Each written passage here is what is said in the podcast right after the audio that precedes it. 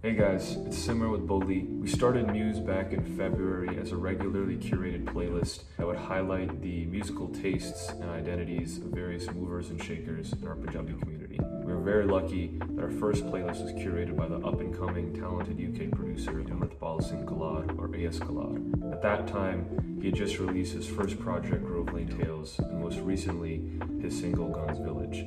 As Bully, a couple months ago, we were able to sit down with talk about everything from his musical influences to the song choices in his playlist to behind the scene stories of him making Grove Lane Tales. Highly recommend checking it out. He's a great guy, great conversation. Tune in. ਵੇ ਅੱਜ ਮੈਨੂੰ ਲੱਗਾ ਪਤਾ ਕਰ ਸ਼ਰਮ ਰਤਾ ਗੇਮਾਂ ਕਿਹੜੀਆਂ ਤੂੰ ਮੇਰੇ ਨਾਲ ਪਾਉਣਾ ਏ ਪਾਉਣਾ ਏ Hello? Barry, hello, G. What's up? What's up? Thank you so much for. I know it's late over there. Thanks for jumping on the call with us. I guess just starting off, you want to tell us about the playlist? Tell us about the songs on it. Like, how do the how do the like track list of songs in this playlist? Like, how is that like your footprint, your ID? You know, as a producer. Firstly, it's shaped like the vocalists that I like, raw, harsh, powerhouse vocalists. And then musically, it's shaped by those kind of songs because regardless of what songs I've picked in there, because I've picked like songs from Gurdas Maan, but I've also gone all the way to like Sidhu and Karan or whatever. I think all of them are connected because there's just feeling. There's a lot of feeling in those songs. There's a lot of soul in those songs. Uh, one person that I couldn't put it like enough songs in there because they're not on Spotify, but Punjabi MC, as I've said like a million times, the 90s era Punjabi MC, just a different animal, different, different animal. I was just listening to Magic Desi, like as I was about to jump on call. There's a song in there called 100% Brandy. It's the Will Smith summertime beat with sped up Brandy vocals. The amount of soul that that takes, right? Especially like with his projects, he'll just have like some random interludes, like some random like chops coming in, like whatever. And it's like so rule breaking, but at the same time, everything's grounded by a raw Punjabi folk vocal. And it's like, I don't know if he intentionally set out to go, oh yeah, I'm gonna take like the foundations of Punjabi music and soul and jazz and put them together. I just think that kind of marriage or that kind of blending just happens naturally because that's what he was listening to at, at the same time, Hana. Two songs kind of stick out to me: Sat Soda Suit and Satrange Rang. Those two are dance dance track bangers. Like for sure, people are coming out to dance to. Could you talk about those two in your head? Do you do you see them as a little bit different from like the other songs you have on there? Okay, first on the jazzy one, because I had already put in Dolly in Mm. there, which I think is one of the most underrated, but also one of the best sad songs like ever. And I thought, okay, that shows one side of Jazzy that we don't really we don't really talk about. What's another side of Jazzy which actually we don't also talk about either because you know the songs that he's known for, Romeo, Rambo, whatever, Surma, are like these gangster, like hard hitting songs. Mhm. What's the epitome of happy? And Satrangerang is like that for me. Yeah. And it's a song that I'll play and it's like instant, like just joy. There's something about it that's just so like, I don't know, it, melodically and everything about it is just happy. Um, Lakade Halare by Bindrakhia is like the same feeling for me. It's like I'll hear that and it's like everything's hitting like a synergy. Like Bindrakhia is really floating through the beat and the music is really just again just happy and joyous. And it's like a lot of the dance floor bangers you hear today aren't happy. They're like gangster, like shoot 'em up kind of tracks. And you don't hear genuinely happy songs anymore. I feel like that that whole thing is missing, right? Like in the scene. And um it, it would be nice for people to bring that back as well, are really essential to like the Punjabi psyche, like what what being Punjabi is and what Bhangra is all about, right? Like Bhangra is supposed to be like joyous and like really just sort of uplifting or inspiring, right? Or inspiring. And I think songs like that really do musically really do bring that out. coming as like a non-Punjabi speaker, I was like, what is it that's evoking emotion in me? And it's like the pure joy of the vocalist and the instrumentation. And then like dance, I think, is the vessel to express that, right? But then nowadays, like you said, a lot of the dance songs, even in the Bhangra circuit, that Devam knows this, is like just darker and like a little bit kind of missing that joyous element, or there's so many layers of effects and stuff and hip hop put on top of it that you lose out what the original song is. So it's nice to see those original songs and go back and listen to them and be like, oh, that's what inspired original Bhangra like back in the day. Those are the songs that make you want to dance. And nowadays you have to make ball mixes to all like the best big tracks to make it danceable. I'm hearing like ball mixes of like sad songs. I'm like, bro, eh, what's what's actually going on? Like, are you are you not paying attention to like what the lyrics are saying? Like, I feel like it's overdoing it when if we just simplify everything, get a happy song, get the right like again, sound selection is important. Those two songs are like the epitome of it. Like Satrangirang, the drums are just per like the drum break on that is perfect. The tool on it is perfect. Having all of that together, bringing that sound back would be it'd just be amazing. You talk a lot about like folk, uh, 80s, 90s being the inspiration. Like, how'd you kind of get introduced to that sound? Was it like through a specific person? Like, I know for me, a lot of my old Punjabi-ness came from my green Dodge Caravan with my dad. So I was wondering if you had a similar story or a similar way of kind of being introduced to it.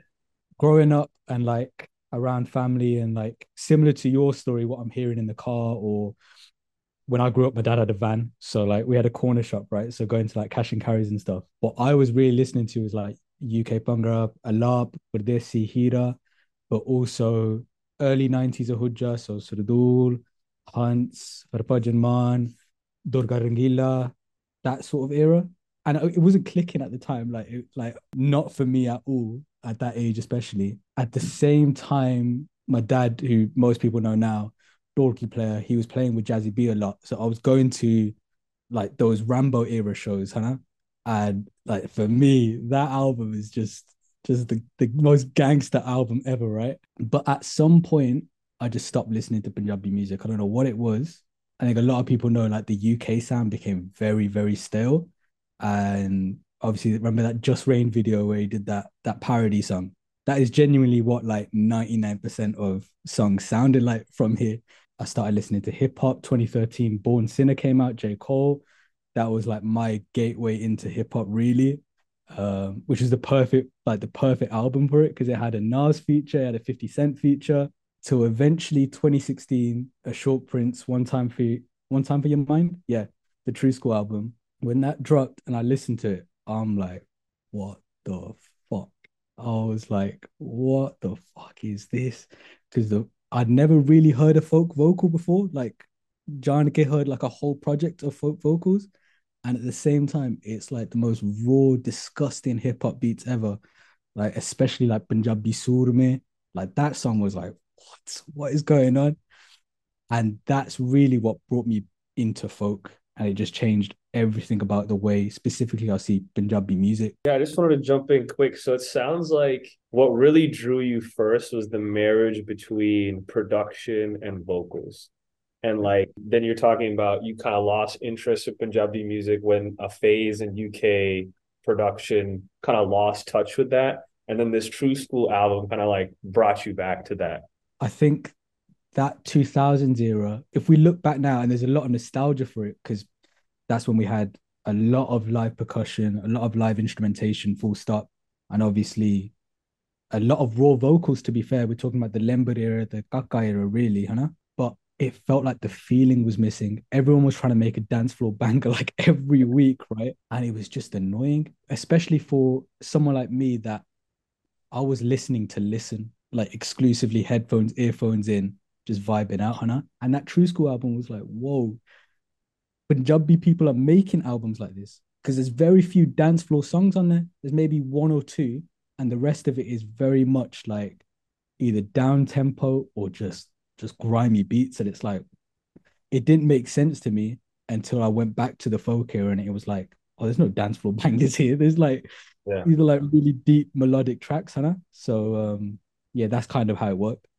How do you kind of evolve your music to integrate that new sound into it while still keeping like what's true to you you know i'd say this on my trip to punjab we got a, a cab from delhi to punjab right so eight hours and uh the radio was playing i didn't have any internet on my phone so we had just the radio i remember hearing that like the Delhi radio thinking, this is bollocks. Like, what the, f- what is this, right?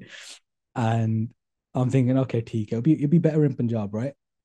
Every time we've got like a bus or a car and one of my cousins or whatever is playing the aux, I'm thinking in my head, what in the what is this? Like, what are you listening to right now, Hannah? There was no care. They were just like thrown together kind of songs. You, like you can tell, Hannah. It got to a point like maybe two weeks in, I just asked my cousin, I was like, bro, why do you listen to this stuff at it?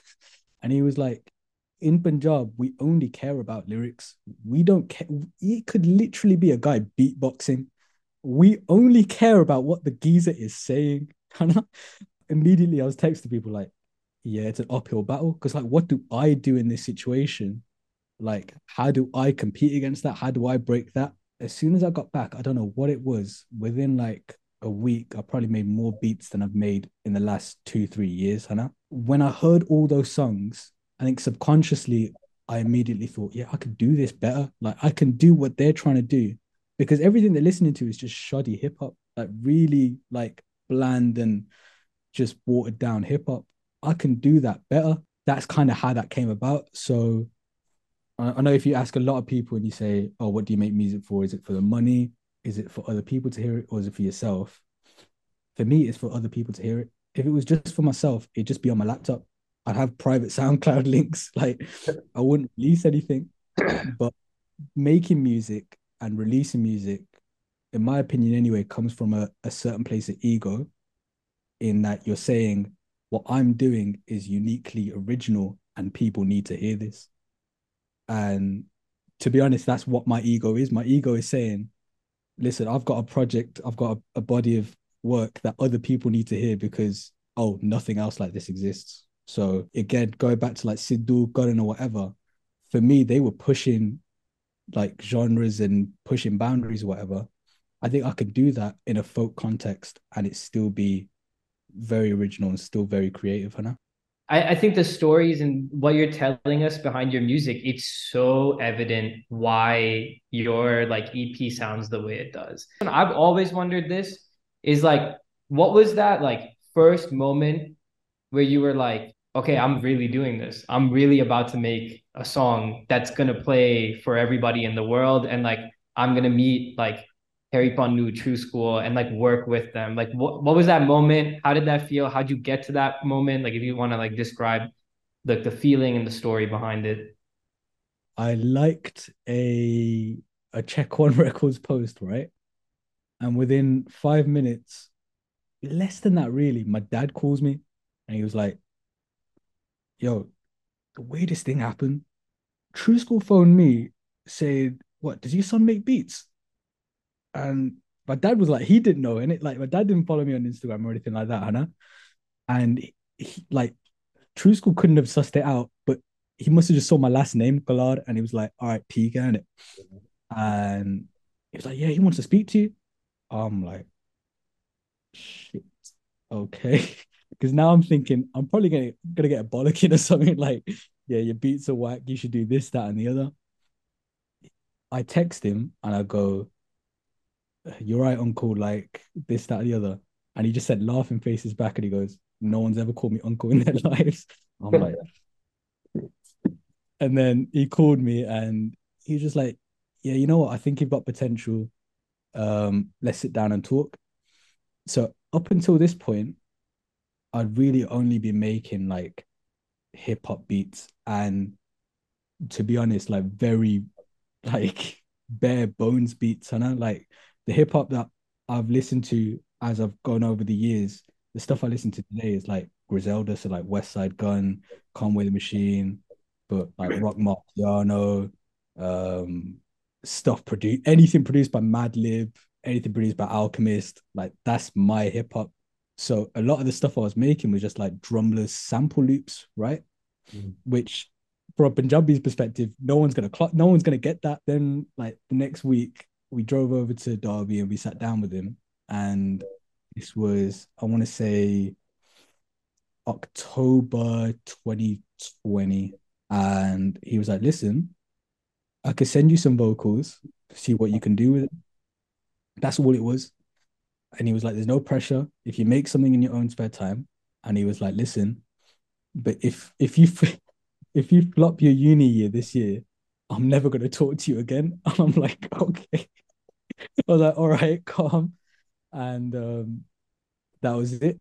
And then maybe a month or two later, he sends me an email with three Harry Bundle vocals, the three that turned out to be on the on the tape, Mm. and I was listening, thinking, ah, what do I even do?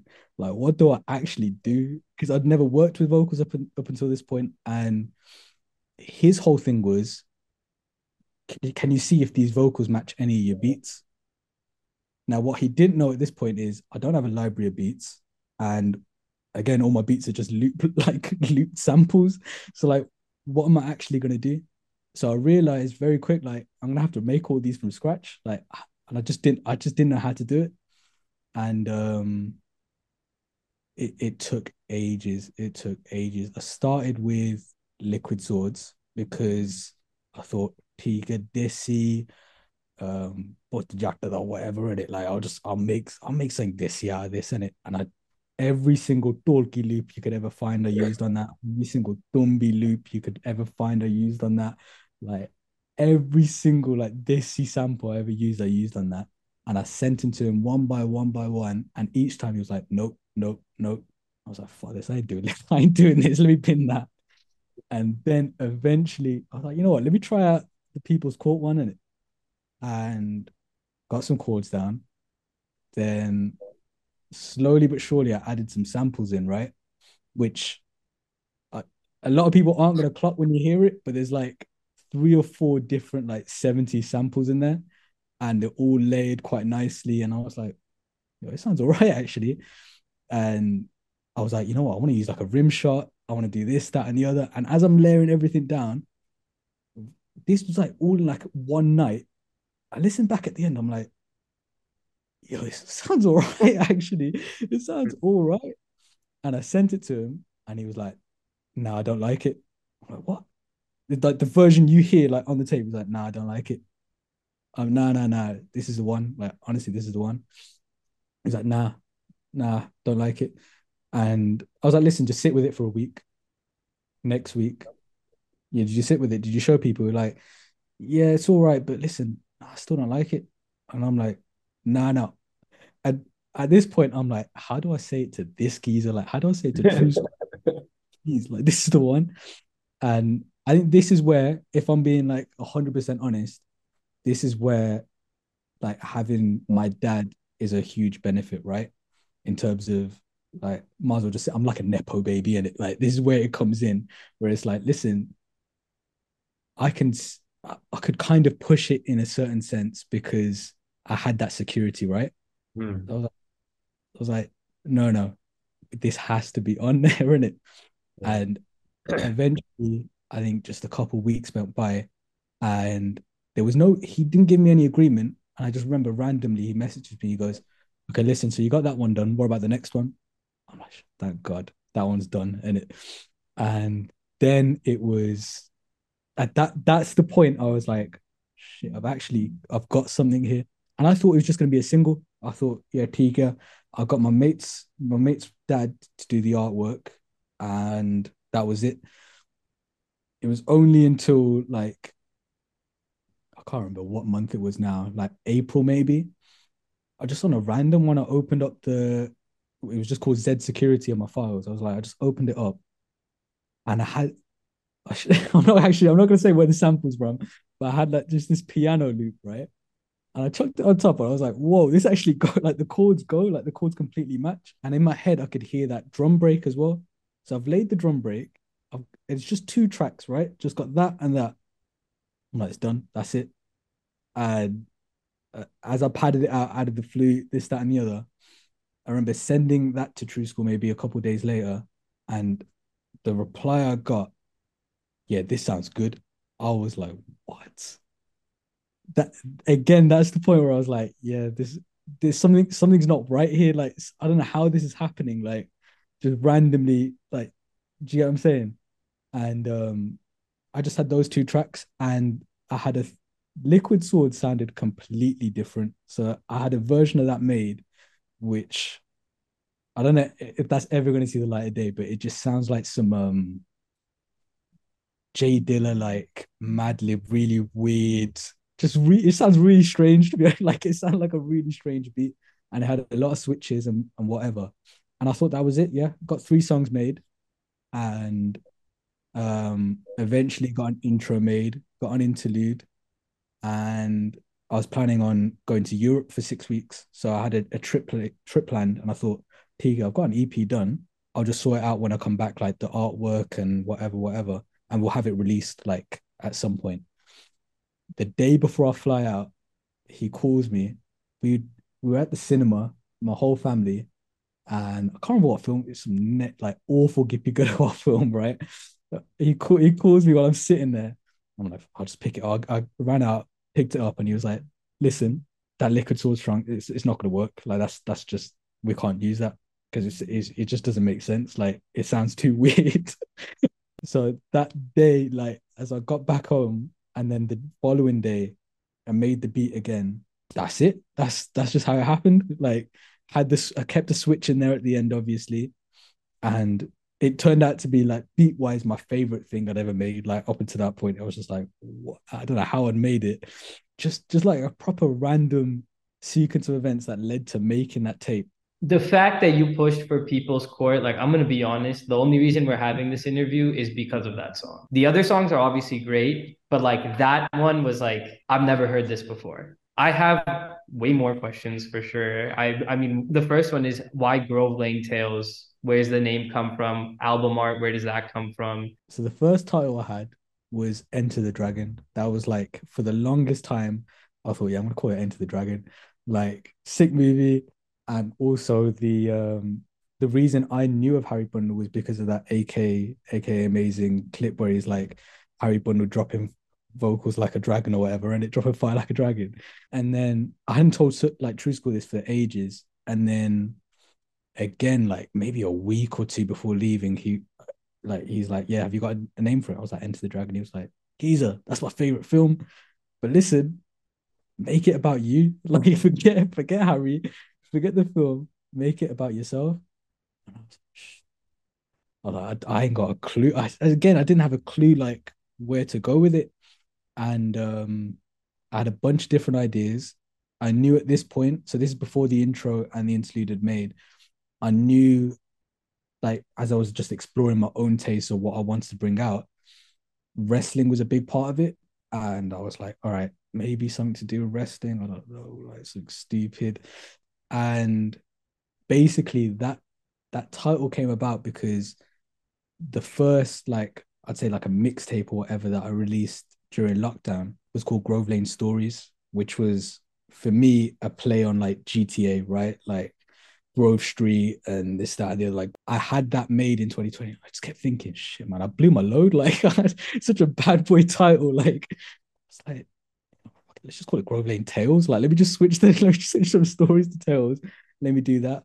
The title itself, Grove Lane Stories, came about because that mixtape was inspired by Handsworth riots in 1985. So I'm originally from Handsworth. I went to school in Handsworth on Grove Lane, and um, that's just where the, I, just, I just thought it sounded sick, and that's where the title came about.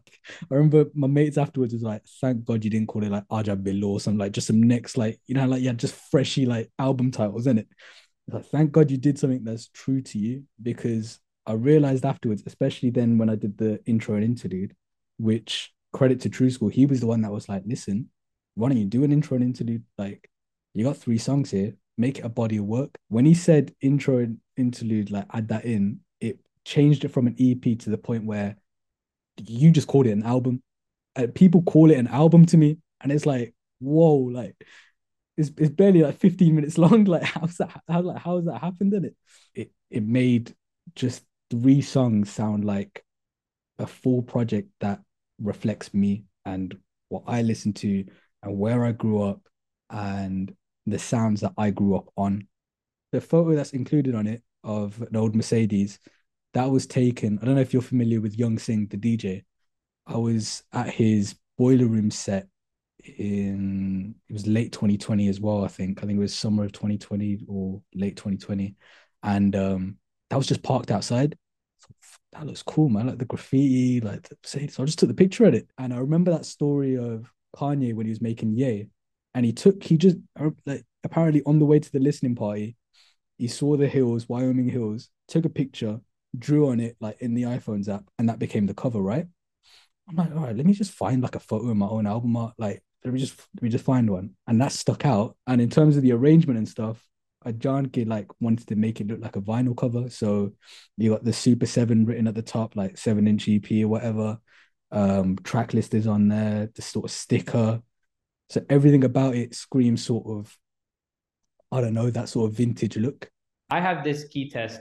If the album cover is good, the whole album will be good. Because the art like the artist took the time to like make sure that the visual interpretation of the music is carried out.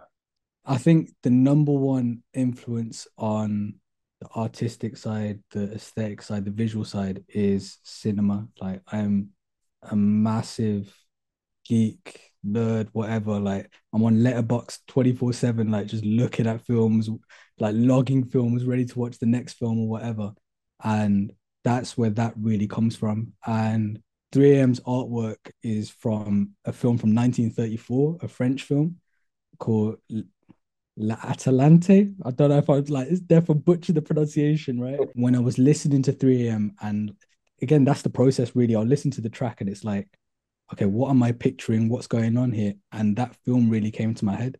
And that's how the artwork came about. Because I remember that scene with um him sort of drowning and sort of trying to find his lost love basically. Mm-hmm. and he's sort of there rent like the way i pictured it was like she's there in his head. Like she can't leave him alone.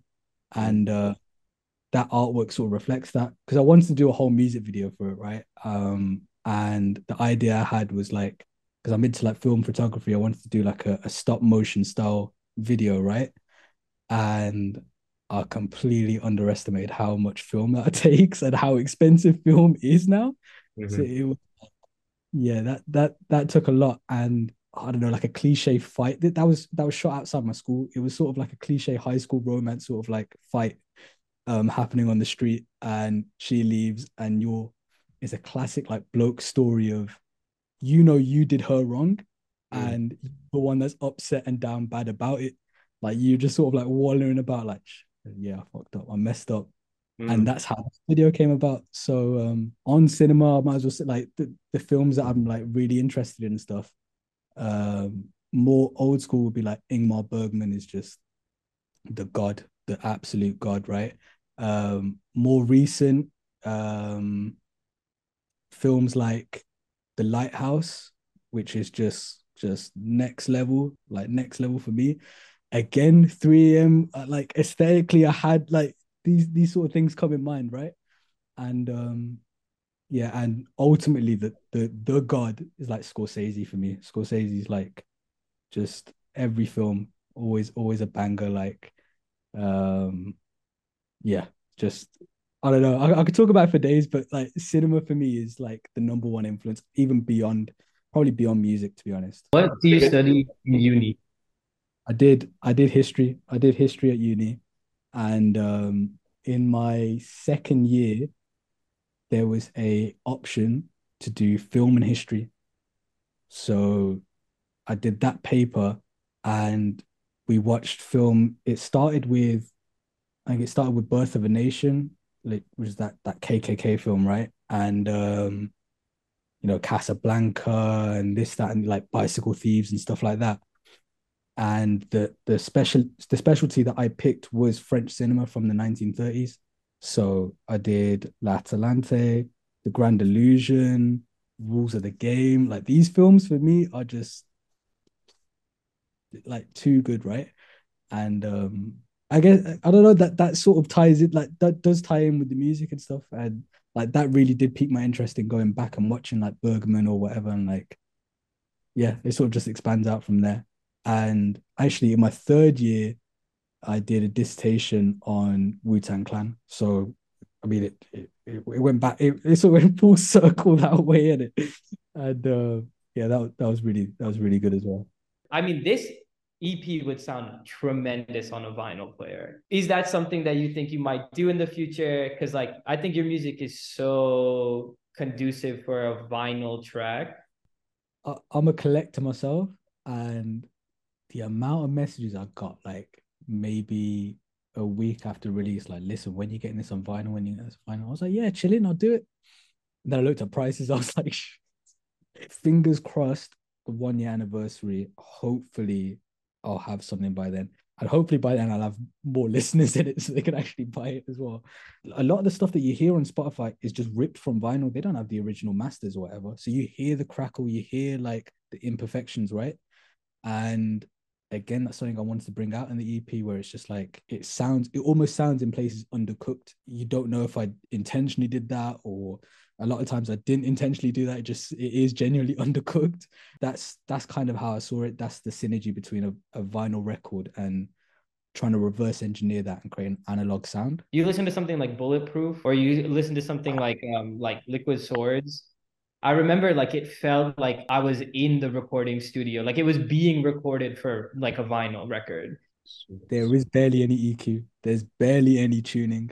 Like what you hear is like what he sang and that's that's how it worked in the 80s they there was no there was no pausing. There was no like listen okay you did the first verse. Let's come back after a tea break. Let's do the second verse. They recorded it in one take with the musicians there.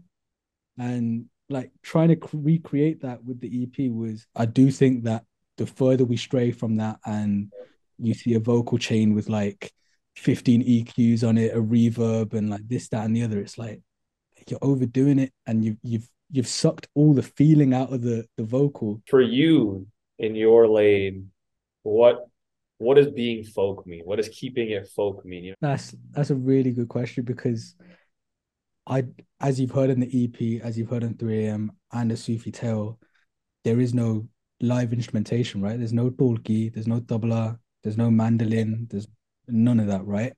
And if you asked me two, three years ago what folk is, I would have said you need all of those things for mm. it to be a song, Hannah. We need to evolve with the times. You need to, you know, be cognizant of the fact that, but the more you box in folk to that kind of, I don't know, those kind of rules, you make folk more and more of a niche subgenre by the minute, right? Because how many people are actually going out the way to, to do that? Like the number one thing for me is if I was describing folk, and I know it's like really wishy washy and like whatever, it's about soul, man. It's about like it's about feeling, right? It's like tapping into something that's like intangible, right? Like again, to go back to Punjab there's a Punjabi MC song that I put in here with Sounds of the Deers, right? Which is a hip hop song. It's like it's him rapping and it's a hip hop beat. Mm-hmm. It's folk. For me, that's folk. like yeah. every part of that. I don't know if it's the sample choice or what, like whatever's going on in that song, the fact that it's just made with feeling for me is what makes it folk. What does your dad think about your music? Like, there's no Dholki and stuff. So, like, I'm interested to see. Like, I'm also a percussionist. So, when I heard this, I'm like waiting for the beats to kick in. And yet, I also don't care at the same time that they're not coming in. Yeah, my dad, I don't know, just like a, a legendary percussionist, right? From the UK and started when he was a kid. And he started with Satrang then Safri Boys and like Bomb the Tumbi, another fine mess, that's all him. And then obviously Don't Love It, Don't Love was him. And then flipping, you know, works his way up to like Milky, the Jazzy, and this, that, and the other. And that's the that's the context I grew. That's what I grew up on, in it. Like, and the expectation for me the whole time was, you know, some Mundawi Mujanda, like does, does he play as well? I always had that insecurity or like um I don't know, imposter syndrome or whatever. Like, Mm. I'm never be as good as him. So what do I do? Because as much as I could practice like for a million hours and try and perfect it and do that, this, that, the other, what how he grew up and how he played, like completely bunned off school, didn't go university, and dedicated his whole life to it. Yeah. If I can't do that, I'm never gonna be as good as him. And if I'm and my thinking always always was if I can't be as good or better than him, what's the point of me doing it, right? Like, what am I actually doing it for? And you know, like again, through hip hop, I realized production is kind of where I want to like bring my my own voice out because again, I might not be like a professional percussionist, but I think like through drum arrangements or whatever, I try and bring like try and pay homage to that kind of thing. Like mm. um, I talked about before, Dr. Zeus. I don't know if I added the I don't know if I added the song. Um, yeah, Middle of the Yard. Yeah, I did add it. The groove on that and like what he's done in terms of the doubler and the drums on that. Zeus doesn't play an instrument, but there's something about it that makes you think, yo, this guy is this guy like Zakir Hussain or something? Like, how does he know? Like, how does he know to do there? Like, how does he do that? And that's why, like, on people's court, I've I've like intentionally brought the dholki loop at the start. I was like, yeah, bund it off. That's it. It's like four bars, and you're never gonna hear it again because it's like at the time I was only making it for like people that knew me or my dad's mates or whatever in it. I didn't think like you lot would hear it. So it was like a big like middle finger to them, like, oh, you thought this was gonna be like a dholki, like you thought you're gonna hear like a, a percussion like on this song. Nah, it's done. That's it. Drop. That's it. You're not gonna hear it again. Mm. So I don't know, rebelling against it and being like, yeah, this is what you wanted me to do. These are the expectations you put on me. Fuck off. like this is what you're gonna get. Right? And um yeah, so that that's kind of where that that came out. And when I showed my dad it, yeah, I was I was bricking it. I was like, yeah, he's gonna hate it. Like he's not gonna love it at all. His response was, "This is completely different. Like what you lot are saying is what he said. It was like this is completely different." Thank God. Like if he likes it and he sees that, we're done. Like we're, we're off to the races, kind of thing. So um, yeah, thank God he did like it. And who would you like, or who would be a dream collaboration within the future? And then I guess what are your future plans, uh, regardless of that question as well? I'd say I'm gonna say these are dream and like nightmare collabs because I think the expectations when you when you mention these artists and you see their name, a lot of people have an expectation of what their sound is going to be, and the immediate reaction if it's something different is like, nah, man, we wanted to hear him on that. So number one in that is Jazzy B, edit. Like if you hear a Jazzy B song and it's not Gugiana Jora or whatever, like you're like, nah, man, you should have done that, bro. Like you should have done this. And it's I would love to do something so different and like so completely like left field with him and just annoy people. Like I'd love to do that. And someone else I'd love to do that with is Surinder Shinda. Left field, PropheC. I'd love to work with PropheC. I don't, two guys that I love Himmat Sandhu and Raj Soha, the one that did uh, Jetty last year, I think. I sick, sick vocalists, especially Raj. I think like he's got he's got that back like like you like he has that background of coming from a Bhangra team and he's like dropped bodlies and whatever, and you can see he has that in his vocal, like in his texture or whatever. And back to like what I'm doing next. I, I like taking my time and I like I like just sort of if it happens, it happens. Like with the EP, it just happened. And if I sit here and try and force a song out, it, it's just not going to sound good. A couple months after the EP, True Skool phoned me. He was like, "Listen, so do you want to hear some vocals?" Showed me a bunch of vocals. I was like, "Yeah, all right, this is cool. These are cool. These are cool." Sent me a bunch over. I tried to make ones with every single one of them. Couldn't make anything. Come back a week later. I hear that 3 a.m. one. If you look at the project file, like producers and DJs will get this. Like there's like four tracks. Like there's not there's nothing to it. You know what I'm saying? There's nothing to that song. So for ages, for like a week or two, I was just listening to it like, ah, this doesn't sound right, man. Like I swear it needs something else. I kept showing people and they're like, no, this sounds sick. This sounds sick. I'm like, nah, nah, nah, I need something else. Need something else. So what if I made it in like in no time at all? Like this is what it is, at it.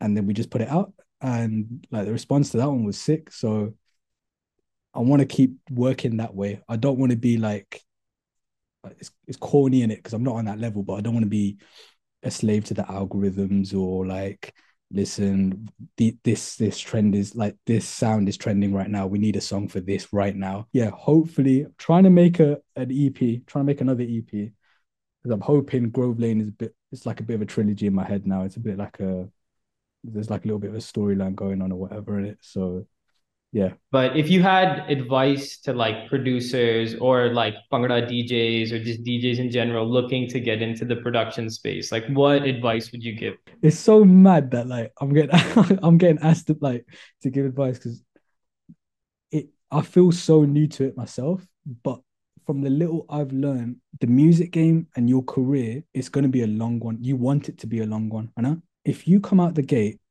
sounding like someone else and you're like, listen, and you get some quick placements, like, oh, I'm working with this guy now, I'm working with this guy, and all of a sudden you're on however many streams or whatever. A year, two years, three years from now, when the sound changes, what do you have to show for it? And there's that Punjabi saying, Lambire Koreanda, right? Like it's, it's it's a marathon, right? Like you really need to prep yourself for that. And the other thing is I, I hate networking. Like I hate like I'm really not good at it. Like I'm really bad at it. But I've learned it, it goes a long way. Like it goes a long way just telling people, yeah, I love your music. Like, what can I do? Sharing people's music or this, that, and the other. It goes a long way. So those two things and you never know how that might spiral into more collabs or opportunities or this that and the other dude this is incredible like this was awesome um Viggy Simmer if you have any more I, I think we're like an hour and a half in so like again we we have enough to keep going i'm assuming for four five six hours and we will but i think you know for me or Viggy specifically, I, it's gonna take so much time to edit through everything that's been gold and like so good. So like we should probably start capping it off a little bit, or else we're gonna be in front of our computers.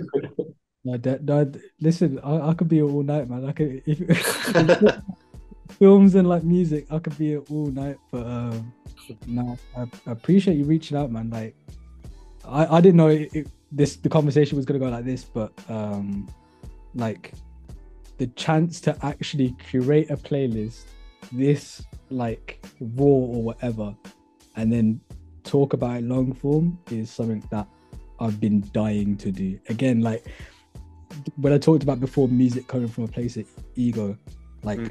A lot of this is just from a place of I don't know, pride and like I don't know, self-righteousness where it's like, listen, I want to tell people about my taste. I want to tell people like what I'm into and stuff. Mm. And like be able to do that, yeah, I, I appreciate it, man, massively.